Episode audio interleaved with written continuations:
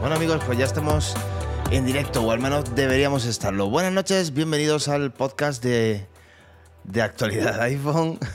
El gato famoso. Ahí tenemos a, al, al gato, al gato Miguel. Buenas noches Miguel, buenas noches Karim. Buenas, Buenas noches, ¿qué tal? Y Mico también.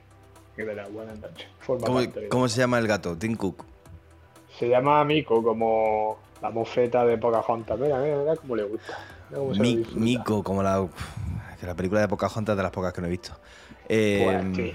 A ver, yo qué culpa tengo si has tenido una infancia de mierda. Mira qué espécimen. Lo ofrezco para procreación. Pues que gato parece tigre. Está castrado. Es verdad, está castrado, tío. Macho. No me, pro- no me reportan ningún beneficio, eh, tío. Mm. Venga. Ala, pasa de ti, se va, tío. Te deja, te, abandona. Como buen gato. Normalmente, normalmente abre la puerta solo, pero hoy he querido tener ese detalle con él. Bueno, pues eh, vamos a analizar hoy el eh, todo lo que vimos ayer en la WWDC. Vimos iOS 16, iPadOS 16, WatchOS 9, macOS 13, Ventura. eh, ya está, ¿no?